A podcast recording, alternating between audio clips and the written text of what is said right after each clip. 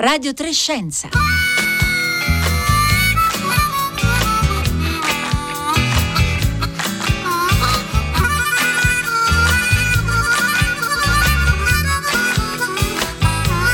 Le 11.31 scoccate in questo istante, buongiorno da Marco Motta, bentornati all'ascolto di Radio Trescenza e ieri, ieri sera si è svolta eh, lo saprete, nell'aula magna del Rettorato della Sapienza dell'Università di Roma, la cerimonia di conferimento del premio Nobel a Giorgio eh, Parisi è stato un momento eh, molto emozionante. Noi vogliamo dare avvio a questa nostra puntata proprio con le parole di ringraziamento di, eh, del neolaureato Giorgio eh, Parisi. Ascoltiamole. Vorrei intanto dedicare questo mm, questa medaglia Nobel intanto al mio maestro Nicola Cabibbo che mi ha trasmesso non solo il mio maestro Nicola Cabibbo che mi ha trasmesso non solo la, le conoscenze scientifiche ma anche l'amore per la scienza.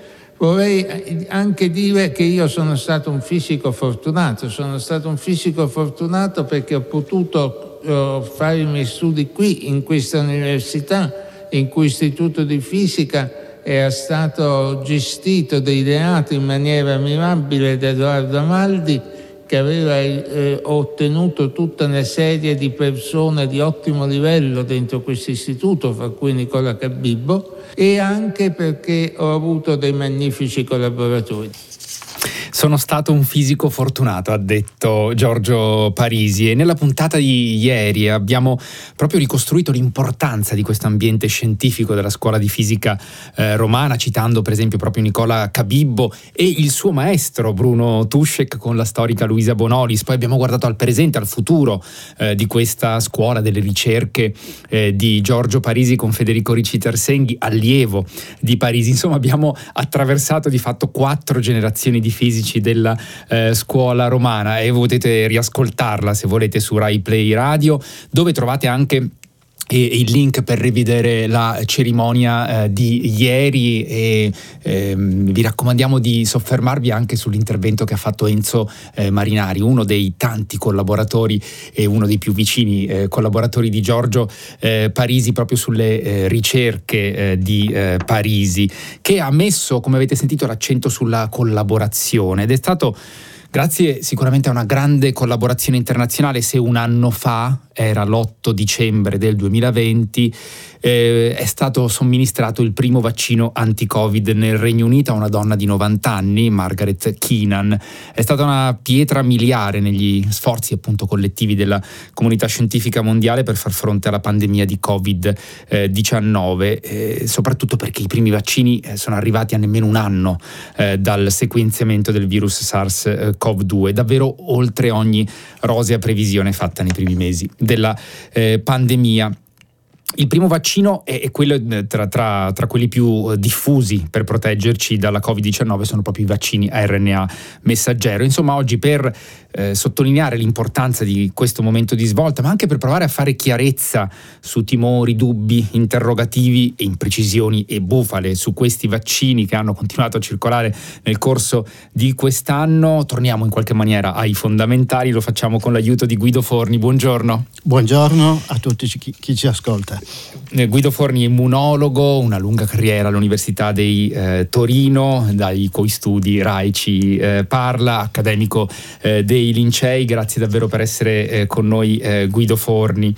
335 5634 296 innanzitutto eh, se volete partecipare a questa nostra diretta con le vostre domande, le vostre osservazioni, i vostri eh, dubbi sul tema dei eh, vaccini.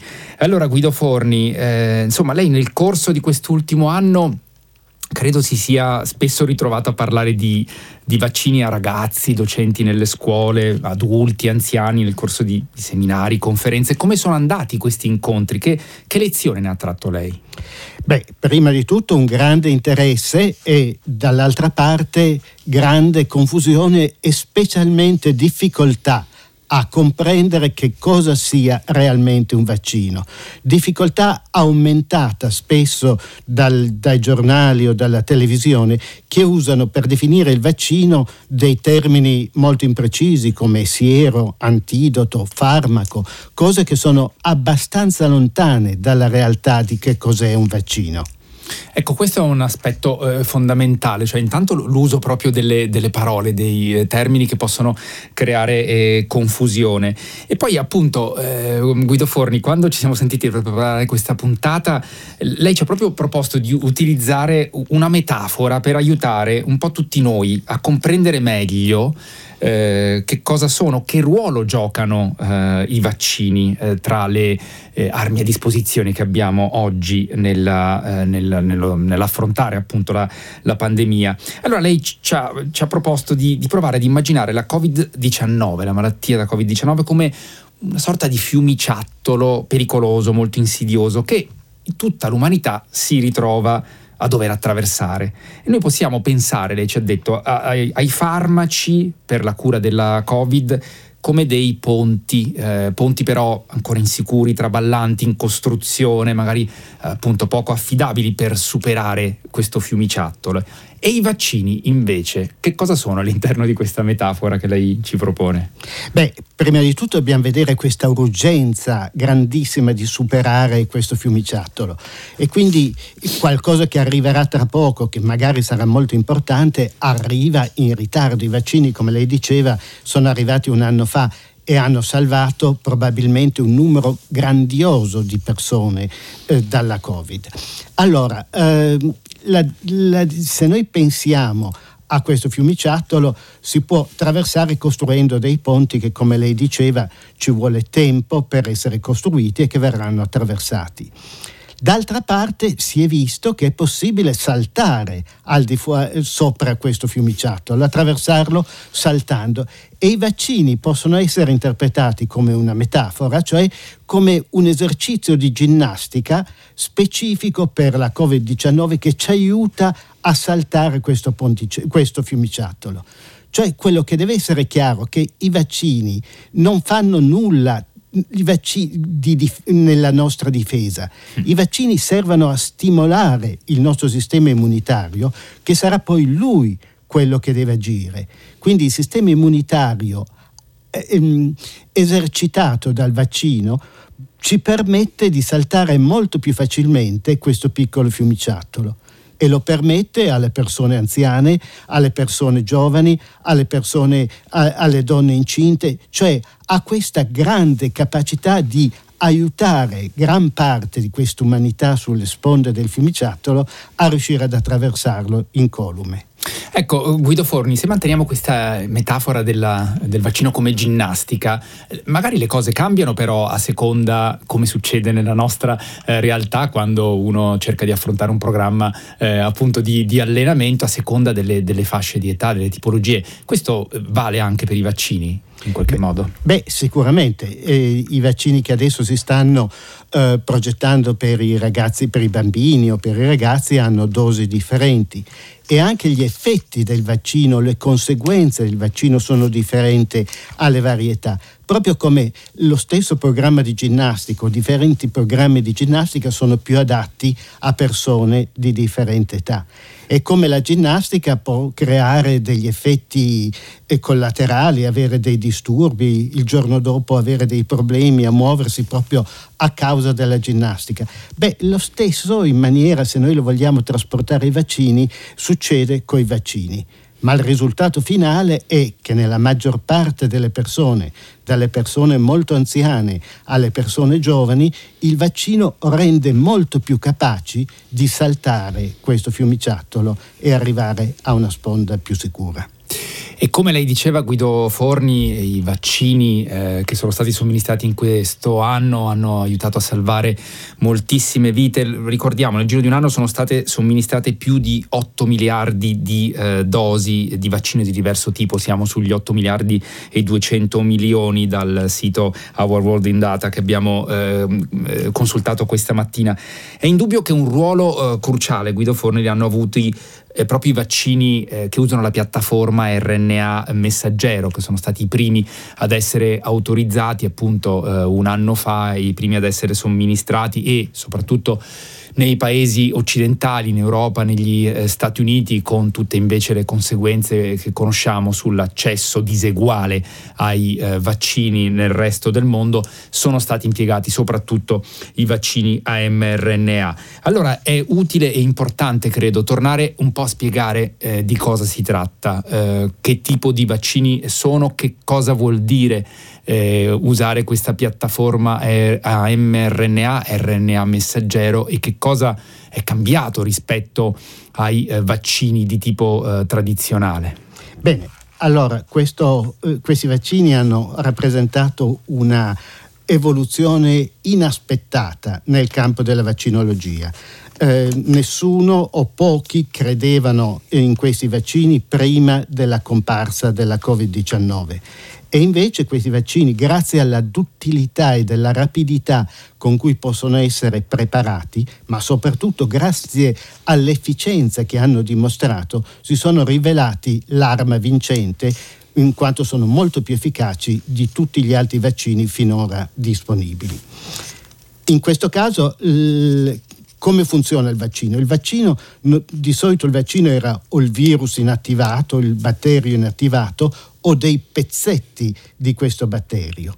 In questo caso si usa soltanto l'informazione per creare questi pezzetti. Questo mRNA portato da piccole vescicolette lipidiche che si fonde con le cellule del nostro muscolo e per un brevissimo tempo, qualche ora, mezza giornata, le cellule del nostro muscolo produrranno la proteina bersaglio, in questo caso la famosa proteina spike del virus della Covid-19. Perché ricordiamolo Guido Forni, eh, l'RNA messaggero è proprio eh, quella molecola preziosa che eh, fa eh, appunto eh, da, eh, porta l'informazione dal DNA contenu- contenuta nei nostri geni e consente poi alla, di produrre le proteine che, che, fanno poi la macchina del, del nostro corpo. Quindi gioca un ruolo fondamentale. Uno dei problemi principali che hanno dovuto affrontare i, i ricercatori, le ricercatrici, ricercatrici che per molti anni hanno lavorato su, questi, su questo tipo uh, di vaccini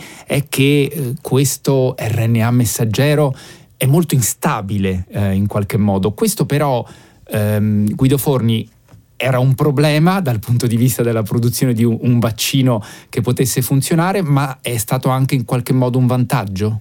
Beh, eh, sicuramente perché rappresenta una grande sicurezza. Questo RNA sopravvive per un tempo molto breve.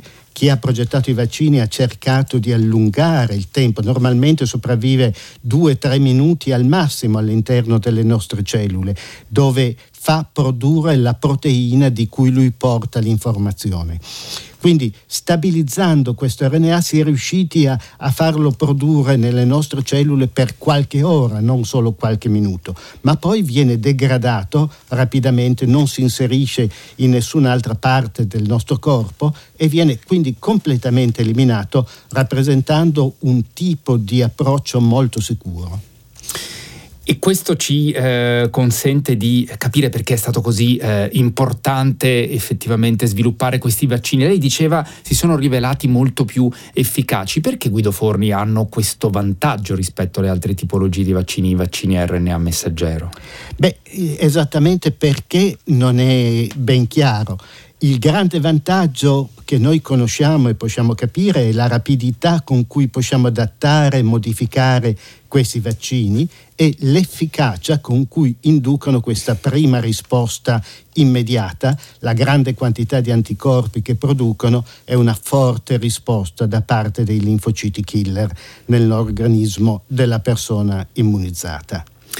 Guido Forni, cominciano ad arrivare i messaggi al 335 5634 296, gliene voglio subito girare eh, uno eh, di Eugenio che dice ho 74 anni, ho fatto la terza dose di vaccino qualche settimana fa. Come nelle due occasioni precedenti non ho avuto la minima reazione collaterale. Questa è una buona o cattiva cosa? Forse è un segnale di sistema immunitario non più efficace ed efficiente? Sento che molti giovani invece hanno reazioni forti. Guido Forni. No, i due fenomeni sono dissociati anche se le reazioni che accompagnano il vaccino sono legate alla reazione infiammatoria associata all'arrivo di questo vaccino, ma eh, anche nelle persone in cui apparentemente non c'è nessuna eh, reazione particolare come la febbre, il dolore, queste persone sviluppano un'ottima risposta immunitaria.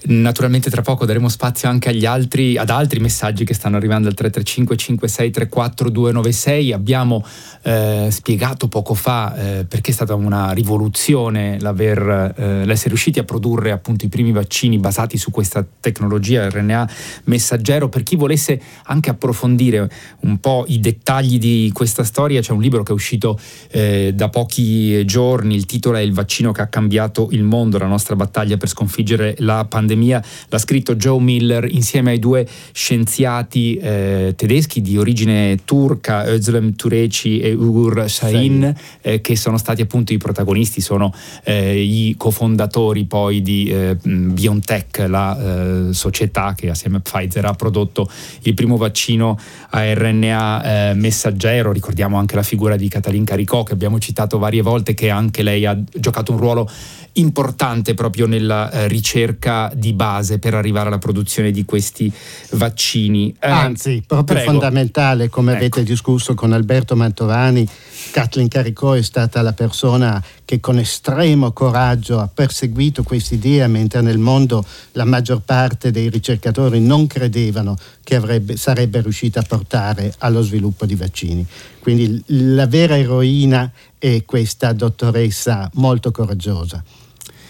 E allora, ehm, Guido Forni, proviamo a proseguire, tra poco citeremo ancora qualche messaggio, però insomma, mm, tra le questioni che eh, sono state sollevate, che hanno circolato parecchio in questo anno, soprattutto dal punto di vista diciamo, dei timori e dei dubbi eh, su questi vaccini, eh, sono state le, le, domande relative ai vaccini in gravidanza, per esempio le donne in gravidanza, oppure eh, gli effetti, possibili effetti sulla eh, fertilità sono fondate queste preoccupazioni? Più in generale, quelle sui, sulle possibilità di effetti a lungo termine, eh, ogni tanto, no? si, anzi spesso si sente sollevare questa obiezione. Lei da immunologo come risponde?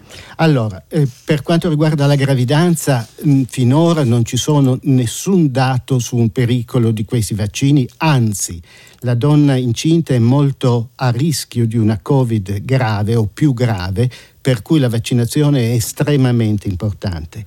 Per quanto riguarda la fertilità, eh, già negli studi di fase 3 in che arruolano un numero notevole di volontari, tra i 10 e i 60 mila, dove sono escluse le donne incinte inizialmente, un mucchio di, di, donne erano rimaste incinte durante lo studio e si è visto che non c'era differenza nella fertilità tra le donne che ricevevano il vaccino o il placebo.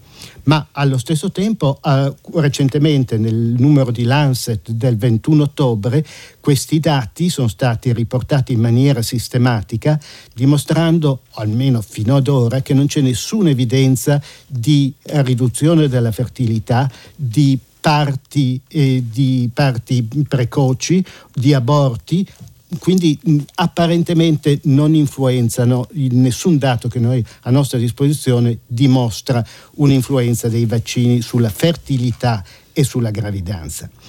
Eh, sugli effetti a lungo termine è sempre difficilissimo dirsi perché eh, nessuno può prevedere effetti tra 10 o 15 anni però assolutamente non sono plausibili. Cioè c'è un minimo di eh, plausibilità logica per cui non c'è nessuna base logica per cui un RNA che dura nel nostro organismo qualche ora possa avere delle conseguenze a lungo termine in futuro. Quindi è un'ipotesi non che si può, non si può scartare a priori, ma non c'è nessun dato plausibile che lo avvalori.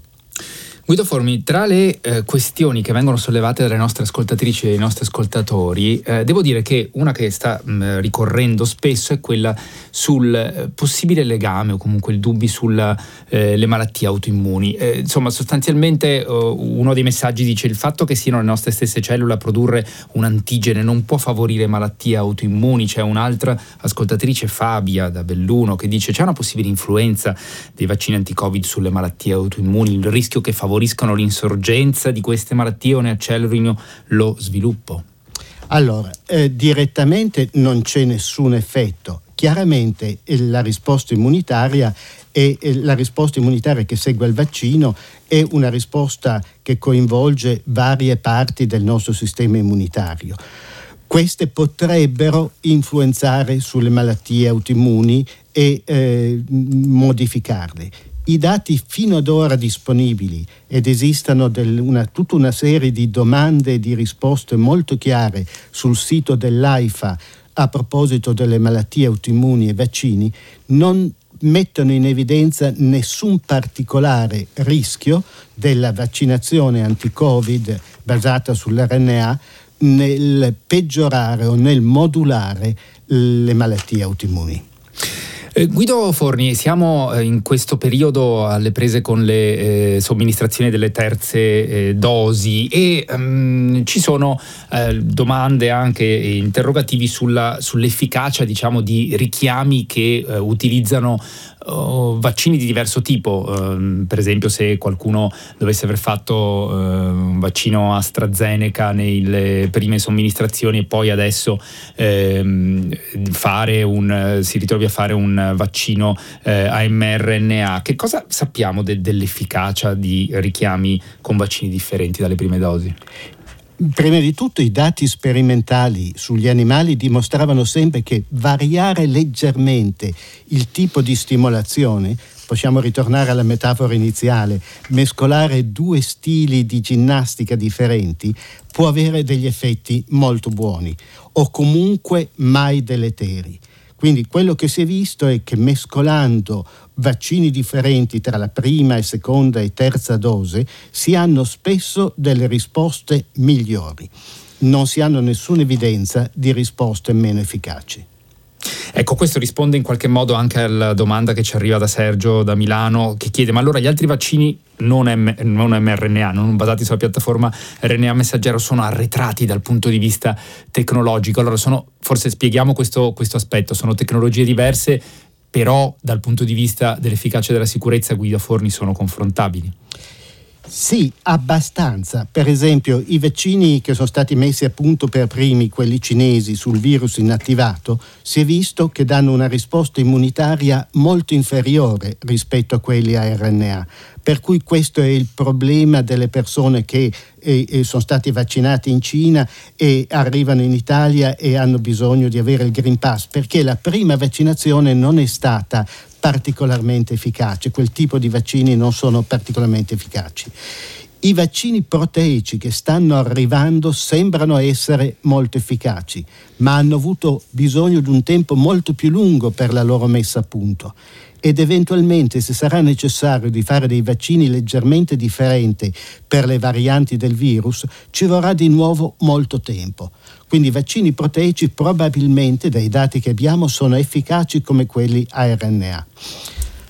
Quindi vedremo naturalmente quando eh, arriveranno questi, eh, questi vaccini. Eh, Guido Forni, c'è una domanda di, di, di, fondo che dobbiamo affrontare, tenendo conto della, ehm, del confronto con altre malattie per cui sono disponibili eh, i vaccini. Cioè eh, noi stiamo eh, nel giro di appunto un anno, siamo arrivati a dover somministrare una terza dose perché i dati dimostrano un calo del, del, dell'efficacia, diciamo, passati i sei mesi mesi di questi eh, vaccini. Ma allora la domanda è perché per alcune malattie, ci sono malattie per cui i vaccini, la protezione indotta dai vaccini dura una vita e invece per eh, la Covid e non solo non è così?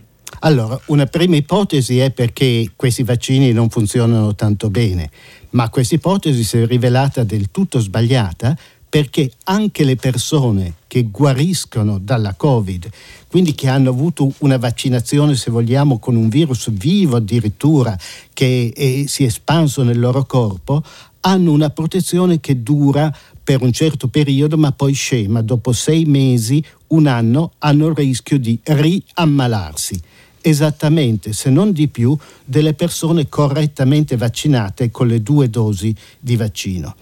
Quindi è un problema del virus che non ha degli antigeni capaci di indurre una prolungata risposta immunitaria, una prolungata memoria immunitaria.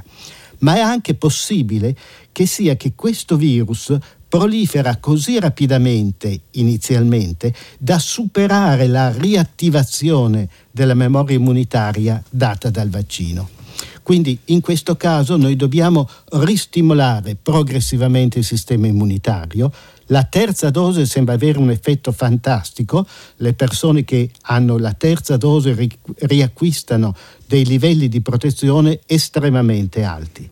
Non sappiamo però in futuro se saranno necessarie altre dosi o se la terza dose è stata in grado anche questa di indurre una memoria immunitaria molto più prolungata nel tempo. E però Guido Forni continua ad esserci dai dati che abbiamo a disposizione raccolti in, questi, in questo anno dall'inizio delle vaccinazioni una differenza nella performance, diciamo, nella prestazione dei vaccini tra la eh, protezione dal contagio e la protezione e la prevenzione, diciamo, dei, dei casi gravi della, della malattia dell'ospedalizzazione della morte. Come mai c'è questa differenza? Allora, il nostro sistema immunitario combatte contro il virus con due eh, meccanismi principali. Uno, la messa a punto e la produzione di anticorpi e l'altra l'attivazione dei linfociti che reagiscono contro le cellule infettate e le distruggano. Ora, alti livelli di anticorpi indotti dal vaccino, specialmente anticorpi di quel tipo che vanno nel naso e nella gola, cioè anticorpi che riescano a bloccare inizialmente il virus, riescano a proteggerci dall'infezione. Possiamo immaginarli come dei razzi antimissile ogni anticorpo blocca una particella virale e la inattiva, impedisce a questa particella di svolgere la sua funzione. Quando il livello degli anticorpi diminuisce, come diminuisce in ogni caso, in ogni vaccinazione, in ogni infezione, il livello di anticorpi non è più in grado di bloccare tutte le particelle virali e la persona può infettarsi e riavere la malattia ma la malattia nella maggior parte dei casi sarà una malattia molto meno grave perché gli anticorpi e i linfociti T collaboreranno a uccidere le cellule infettate che si stanno trasmet- trasformando in fabbriche di miliardi di nuove particelle virali e che quindi diffondono e rendono grave la malattia. Questo meccanismo che messo a punto, che rimane anche in presenza di livelli più bassi di anticorpi, persiste molto più a lungo nel tempo. E di quindi la dissociazione tra la difesa verso il contagio e la difesa verso la malattia grave, ma soprattutto verso la morte. Guido Forni, eh, abbiamo veramente pochissimo tempo residuo, le chiedo una battuta perché si continua a raccogliere dati naturalmente sulla variante Omicron che ha eh, destato tanta preoccupazione e appunto uno dei punti che preoccupa di più eh, insieme al grado di trasmissibilità è la cosiddetta immunoevasività, cioè il fatto che riesca ad evadere le risposte immuni eh, anche stimolate dal, dal vaccino. Che cosa sappiamo ad oggi, ma in 30 secondi? Sappiamo ancora pochissimo. Quel dato preoccupante non è sul vaccino, ma è sui guariti. Le persone guarite hanno più rischio di ammal- eh, hanno cioè un rischio di ammalarsi della variante Omicron, cosa che invece non c'era verso le altre varianti. Quindi questo è un dato che dovremo approfondire e dovremo capire se nuovi vaccini dovranno essere necessari. Guido Forni, grazie davvero per essere stato con noi oggi a Radio Trescenza che si conclude qui, ma torneremo naturalmente a parlare anche prossimamente di questi temi, anche perché ci sono arrivati molti messaggi, li trovate tutti pubblicati sul nostro sito, anche se non siamo riusciti a citarli eh, tutti. Allora, eh, siamo giunti alla fine di questa puntata di Radio Trescenza, oggi in regia c'era Marco Pompi alla parte tecnica tecnica eh, Fabio Zampa insieme a Francesca Boninconti e Paolo Conte. Marco Motta vi saluta e vi augura una buona giornata e un buon ascolto con Radio 3.